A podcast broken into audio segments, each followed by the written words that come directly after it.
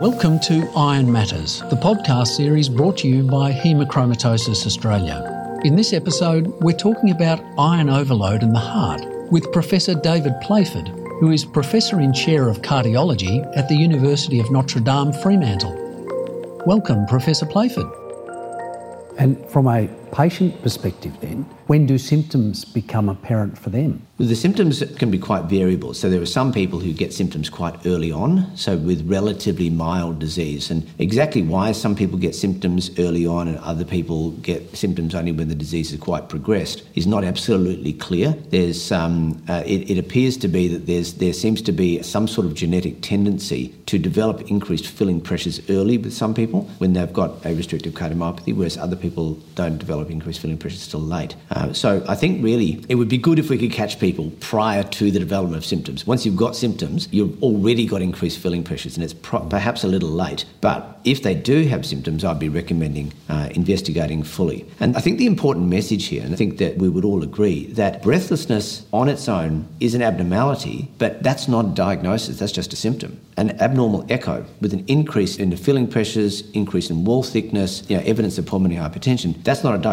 either. That's an observation based on ultrasound of the heart. We now need to to drill down and understand it. And that's why what your question is exactly right. We need to think what else could this be? What, what is it that we can look for that will truly identify what's going on inside that heart? So, what impact does too much iron actually have on the heart and, and vascular function? I mean, we, we have breathlessness, but what's actually going on? Yeah, so there's a series of pathological changes that occur in the heart. It actually gets di- directly taken up, uh, and the effect inside the heart is one of uncoupling of the oxidative chain. That effect on the heart actually ends up producing not only dysfunction as in a decrease in the in the contractile capacity of the muscle, but also cause an increase in the thickness of the muscle as well. But thickness is not a major part of it, so an increase in left ventricular mass is not really a major feature of iron overload, but a stiffening, uh, as in a decrease in the relaxation capacity of the muscle, is. So the uncoupling of the uh, uh, of the relaxation sequence, the ATP dependent relaxation sequence.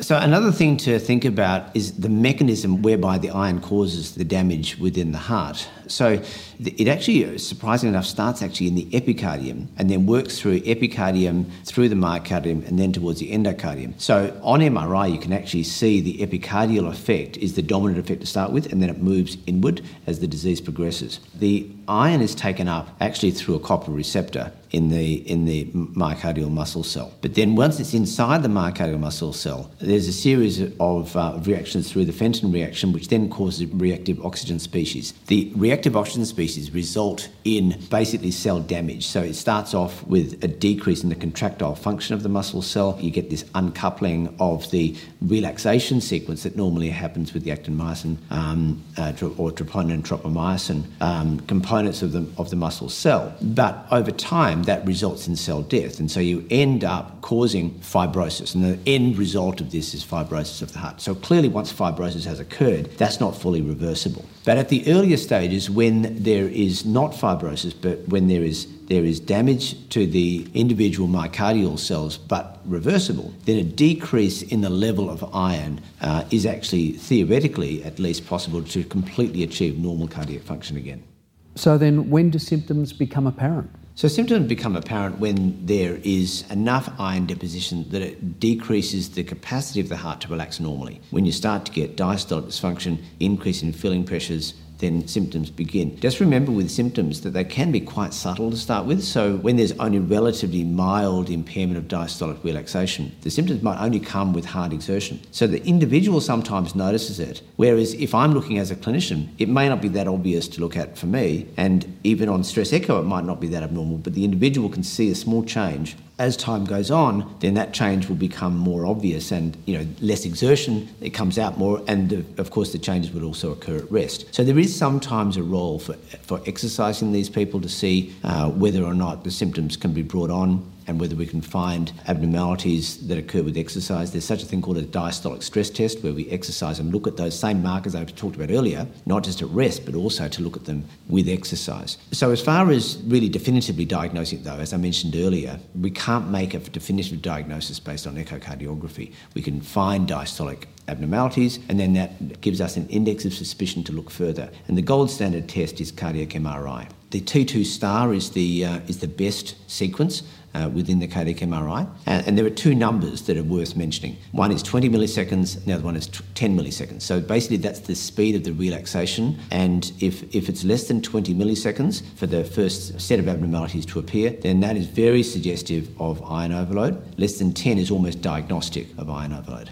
So then, once uh, a diagnosis has been established, what treatment is available? So there's two treatments, uh, well, three if you include um, venesection. So venesection in, in removing blood in the form of a, like a transfusion, donating blood basically, removing at regular times until such time as the iron stores become no- normal, just continuing it until such time. Um, then there's desferrioxamine, which is intravenous iron chelation therapy. Then there's now an oral version available only if the desferrioxamine is, um, is not tolerated or if there's severe iron overload that's not responding appropriately to, um, uh, to desferrioxamine. And is there any course of treatment which you would suggest as being best? Of the three that you presented, or is it a horses for courses situation? I think it depends on the individual and the degree of iron overload. It also depends on the individual preferences. Uh, you know, intravenous chelation therapy using using intravenous therapy is troublesome. It's um, it's cumbersome. It's um, it requires a commitment from the patient. If there's geographical limitations and they can't get to a place where that that is uh, easily achievable, you know, that might put extraordinary um, constraints on the patient. So I think there's a number of factors to take into account there. It's not uh, one size fits all. What are some of the challenges for people with cardiological problems as a result of iron overload? Well, I think it depends on the cause of the iron overload. So, in somebody, for example, who's had re- repeated transfusions and they need the transfusions for whatever reason, let's say they've got you know thalassemia major or sickle cell disease, and they have to have uh, they have to have regular transfusions, then we don't really have a choice as, as far as we have to remove the iron uh, by some other means. A venesection is not going to be a solution for them. And so, the challenges from, from a cardiology perspective is we need to follow these people up to make sure that not only is their iron serum level at an appropriate appropriate, um, you know, appropriate level, but also have the cardiac changes that they started developing before actually resolved. So everybody with a restrictive cardiomyopathy and iron overload is no exception to that, does require regular review. So I bring all of my patients back. I would start off with every three months to make sure that they are symptomatically stable and improving, make sure that their echo is no worse, hopefully improving, repeat the MRI and make sure that the actual level of iron is decreasing with the goal of getting them completely back to normal. I think realistically, not everybody will return completely to normal once they've got quite established iron overload. But if we can catch them at an earlier stage, get them at the point where they haven't got a myocardial fibrosis, uh, and try to reverse the process little bit by little bit, then we should be able to achieve an excellent result in the majority of people. I suppose that brings us to an important take-home message, which is have an index of suspicion. Don't expect that you know you have to have dramatic symptoms in order to make this diagnosis. You can make the diagnosis with actually quite mild symptoms. Mm. So, if someone was diagnosed with cardiological problems that were as a result of hemochromatosis, would they experience challenges uh, that were out of the ordinary, something else over and above someone who might just present with those problems through some other cause? I think the biggest challenge will actually be the level of understanding in the medical community because this is not something that was talked about that much. There's not a lot of discussion about it, and I'm actually really glad that this forum has become available because you know I, I hope that there's a, a, lot more press and discussion and, and uh, you know amongst my colleagues um, you know that, that the community of doctors in Australia who see this type of patient need to have this as something that they're thinking about. One of the challenges that I've found in um, one of my areas of interest, which is pulmonary hypertension, is that people just don't think about it. And it's not that they're saying it, it's not a condition and it doesn't matter, but it's more that the thought doesn't even occur to them. So somebody comes in with breathlessness, they're not thinking, they're thinking coronary disease, they're thinking valvular heart disease, but they're not thinking pulmonary hypertension. So it's something that always comes out as a surprise if they, oh, look, they've got pulmonary hypertension. Oh, I wasn't expecting that. Whereas, um, whereas if we're investigating for, with an open mind and a series of things that could occur, as long as you've got a high enough index of suspicion, you're not going to miss anything. And I think that's the thing that we want to, that the message has to come across that these are important conditions and they need to be thought about. Uh, and as long as, as long as the message gets out there, then I think we're absolutely on the right track. Mm. Um, now, we've got some information here about the National Echo Database Australia. Can you tell us what you know about that and, and its work? Yeah, this is a, an interesting evolution. So, I had a large practice in Armadale, which is a, a, a suburb of Perth in Western Australia. Um, so Armadale uh, had a, quite a static population and it was a perfect population to study the community prevalence of diseases. And because I had the biggest lab in that area, we decided to do a community prevalence study of pulmonary hypertension with one of my colleagues who was doing his PhD at the time, Geoff Strange. And what we found was that pulmonary hypertension was far more common than had ever been reported before. So in this little pocket in the middle of nowhere in Western Australia was pulmonary hypertension was common. When we looked at the mortality data, we found that not only is pulmonary hypertension common, it's also associated with a very, very high mortality. And the commonest cause of pulmonary hypertension is left heart disease, many different left heart diseases, including iron overload. So when we looked at the um, at this this data and published it in Heart in 2012, it turned out that this study was the biggest that had ever been done before, and it had the most sobering results that had ever been published before. But we got a lot of questions because we thought, you know, who are these people? What are they doing in the middle of uh, you know know, a town in Australia It can't really mean very much. And we knew we were right. So we decided that the only way to really answer this question properly to do the biggest echo database we possibly could. So we decided that this really needed to become national, and we needed to do a national study that involved every state, every territory, that involved multiple different hospitals, health services, private echo labs, public echo labs, research labs, standard clinical labs. So fast forward, we got some funding and we went ahead and did the study. So now in 2019, we have over 1.1 million echoes on about 750,000 Australians, uh, all of it linked with mortality, and we have data linkage with the Australian Institute of Health and Welfare. And so we've been able to look at the risk of mortality associated with every single measured echo variable. So this year we've had two publications in the Journal of American College of Cardiology. The first one was on pulmonary hypertension, so the follow up of that original paper I told you about just now, and we confirmed exactly what we had shown before, but this time on a massive population, and also confirmed that the risk of mortality in pulmonary hypertension starts at 30 millimetres of mercury, which is actually earlier than has been published before, and then has a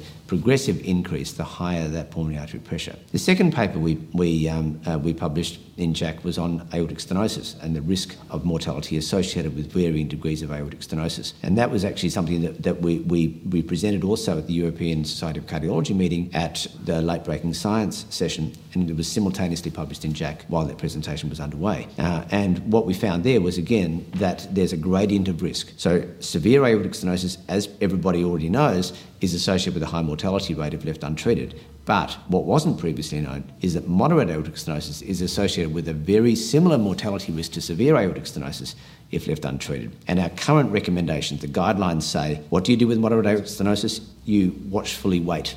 You don't treat them, you wait till they become severe. But unfortunately, while doing that, it appears that a number of these people are actually dying without any treatment at all. And that obviously has raised big alarm bells. So the data that we're getting out of this is really important, and we've been able to, to raise questions, um, not necessarily all the answers yet. We have to work on getting the answers. We need clinical trials to get the answers. The National Echo Database of Australia is showing to be a really, really valuable resource to be able to give us very important data about the true prevalence of a number of different cardiac diseases that happen in Australia. It's a very valuable mm. exercise, isn't it? Sure is. Yeah. Oh, just something that just occurred to me, and I'm just wondering whether what you've been able to do in your cardiac investigations for people you see, have you often been able to identify and diagnose hemochromatosis for people through your investigations? Uh, so you kind of have to be a little bit like a dog with a bone. You know, you have to just say, okay, something's wrong here. Let's not let go until we've until we've nailed it. The sequence of investigations, we, we want it to we want to be sure so we have to say, if you don't feel 100% satisfied with the information you've got so far from investigation, go and do something else and work it out. Because if the person is affected, so you always have to keep at the centre of your thinking, this is about patient. We're doing this for the benefit of our patients. And if the patient is affected, then we need to keep looking until we've worked out what's wrong with them. David, in terms of hemochromatosis, what do you think the level of understanding is out there? And are we heading in the right direction?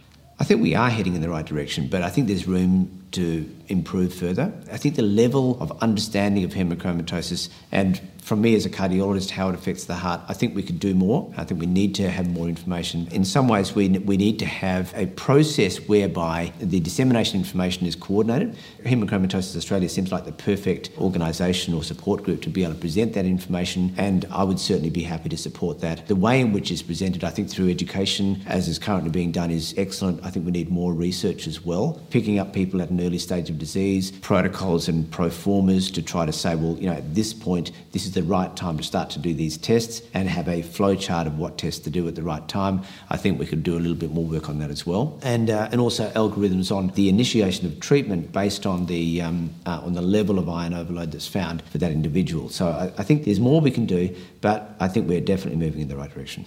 To listen to more podcasts in this series, subscribe to Iron Matters in your podcast app or find us at www.ha.org.au